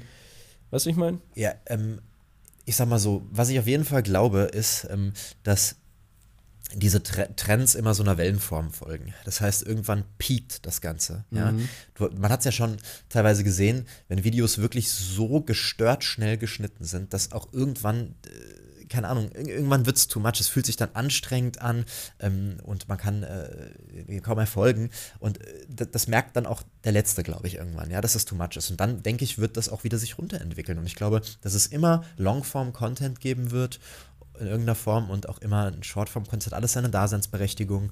Ähm, und wie gesagt, auf welcher Plattform und wie das jetzt dann im Detail aussieht, werden wir sehen. Aber alles folgt im Prinzip meiner Meinung nach so einer Wellenform. Wenn es einen Peak erreicht hat, wird es auch wieder runterfallen. Es kommt zurück, es geht wieder. So Glaubst du, es geht mehr in die chinesische Richtung, wie die ihre Apps dort strukturiert haben? Da müsstest du mir mal ein bisschen Kontext ähm, In China ist so, da ich ja auch meine Videos in China ausspiele, die haben viele Apps. Die haben 20 verschiedene Apps. Wir haben so ein YouTube, wo wir wissen, da gucken wir Videos. Wir haben ein Amazon, da kaufen wir unser Zeug. Wir haben ein Twitter, da wissen wir, da ist so mehr politisches Zeug. Weißt du, wir haben ein TikTok, da wissen wir, okay, da sind ein bisschen mehr Kiddies, bisschen lustiger, schneller. Und die haben das dort aber vielfach. Die haben dann fünf YouTubes und drei TikToks in Anführungszeichen und fünf Amazon-Apps weil sie haben einfach so viel mehr an, an Apps, wo sich aber unterscheidet, in welche Community ist wo. Ich bin zum Beispiel auf, auf Xiaohongshu. Das ist vergleichbar wie bei uns Instagram und Amazon gemischt. Du würdest niemals über Instagram was kaufen. Du kaufst auf Amazon ohne Bedenken. Aber dort ist es ein Ding. Und auf dieser Plattform sind aber mehr die Mädels tatsächlich. Ist auch die Plattform, wo Pamela Reif am größten ist. Ich bin aber auch noch auf einer anderen Plattform, nennt sich Bilibili. Die ist eher wie YouTube, aber ein bisschen, äh, wie soll ich sagen, Billo. Also so YouTube in schlecht, beziehungsweise die Funktionen sind nicht so geil, ist nicht so ausgearbeitet. Es ist so ein bisschen, bisschen undercover-mäßiger. Da habe ich mehr Aufrufe auf, als, aufs Yahoo-Show. Da habe ich teilweise 70.000 Aufrufe auf, auf meine Videos, weil einfach die Community mehr ist. Und du hast quasi pro App einfach eine andere Art von Leuten so bahnt sich bei uns ja auch so ein bisschen an, dass du auf TikTok andere Leute hast, als auf Twitter, als auf Facebook, wo die dann so diese Boomer-Generation ist. Glaubst du, es geht auch mehr in die Richtung, dass wir mehr Apps kriegen und sich die Leute einfach dann irgendwann auf eine App versteifen, weil da sind jetzt die ganzen Make-up-Mädels und da sind die ganzen Twitch-Streamer, zocken ist alles auf Twitch. Glaubst du, es geht mehr in die Richtung? Dass also, dass es sich praktisch mehr und mehr aufspaltet in verschiedene Content-Formate, Bubbles, und, Bubbles und so weiter. genau. Boah, das ist schwierig zu sagen. Also bisher war es ja immer so ein Monopolgefühl eigentlich eher mit den Plattformen, oder? Ja. Also man hat das Gefühl, okay, das ist so drei, die machen so ihr Ding gefühlt, jeder ja. so Du hast halt Facebook und wenn du kein Facebook hast, bist halt der Fisch. So, genau. Weißt, jetzt mittlerweile ist anders. Ja, und ähm, bisher ähm, ja, hat sich das nicht so angefühlt. Ich könnte es mir aber durchaus vorstellen, weil ich meine, es beginnt ja schon so, es kommt ja auch immer mehr, ähm, andere Formate werden interessant und wachsen und so weiter. Könnte ich mir vorstellen, aber es, es ist schwierig, das, das vorherzusagen. Wie siehst du das? Ich weiß es noch nicht, ehrlich gesagt, denn auch wenn viele es nicht wissen, aber wir machen ja die chinesischen Apps nach. Nicht andersrum. Die haben ja zum Beispiel sowas wie WeChat. Das ist ja eine der bekanntesten Apps weil du kannst dort alles drüber machen. Von deinem Miete bezahlen bis deine Nachrichten schreiben bis was weiß ich was. Das, das ja. ist halt alles. Gleichzeitig natürlich auch eine große Gefahr, weil du natürlich, wenn du da raus bist, bist du raus. Dann kannst du gar nichts mehr machen. Ja. Aber wenn wir jetzt zum Beispiel Instagram gucken, auf einmal hat es auch einen Shop. Ja, auf einmal machen sie auch Stories von Snapchat nach. Auf einmal machen sie Reels von TikTok nach. Jetzt hast du natürlich Facebook. Facebook hat auf einmal auch Gaming. Facebook hat auf einmal auch Live-Formate und Dings. Die Apps versuchen ja immer weiter ausgebaut zu werden mit allen möglichen Funktionen, die aber keiner von uns nutzt. Ja. Ich meine, wie viele Leute kaufen über die Instagram-App? Da gibt es auch einen Shop. Nutzt doch kein Mensch. So ist es ja bei jedem anderen auch. Jetzt hat auf einmal WhatsApp auch Kanäle und Gruppen. Die bauen das ja immer weiter auf, aber ich sehe nicht, dass die Leute das so nutzen. Die Leute sind daran gewöhnt, ich habe fünf Apps für fünf Sachen und nicht eine App, in der ich alles mache. Ja, ja. Und ich weiß nicht, ob wir uns da umgewöhnen oder ob es dann eher so ist, dass die Apps sich ändern, weil wir uns eben nicht umgewöhnen. Deswegen keine Ahnung. Schwierig zu sagen. Es ist wirklich sehr schwierig, diese Transfer herzu, zu sagen. Man darf auch nicht vergessen, wir sind in Europa. Da ist natürlich nochmal anders. Auf jeden Fall, ja. Mit Datenschutz auch, auch wenn sich die Firmen nicht dran halten, was ich absolut nachvollziehen kann. Andererseits, pf, wenn keiner dagegen vorgeht, warum sollte ich mich dann dran halten?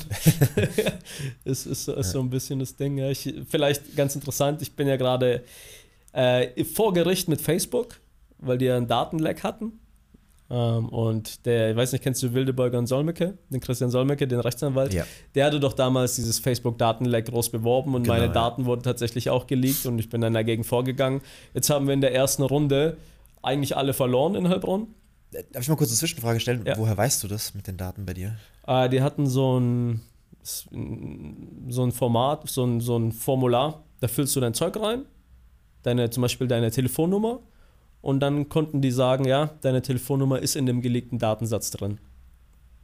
Okay. Zum Beispiel, ich habe meine Telefonnummer eingegeben, auf Überprüfen gekriegt und dann kommt, hallo Stefan, leider sind deine Daten im Datensatz, sonst könnten wir deinen Namen gar nicht rausfinden. Aber deine Nummer war halt mit deinem Namen verknüpft und die wurde halt geleakt. Deswegen könnten sie sofort deinen Namen sehen anhand deiner Telefonnummer.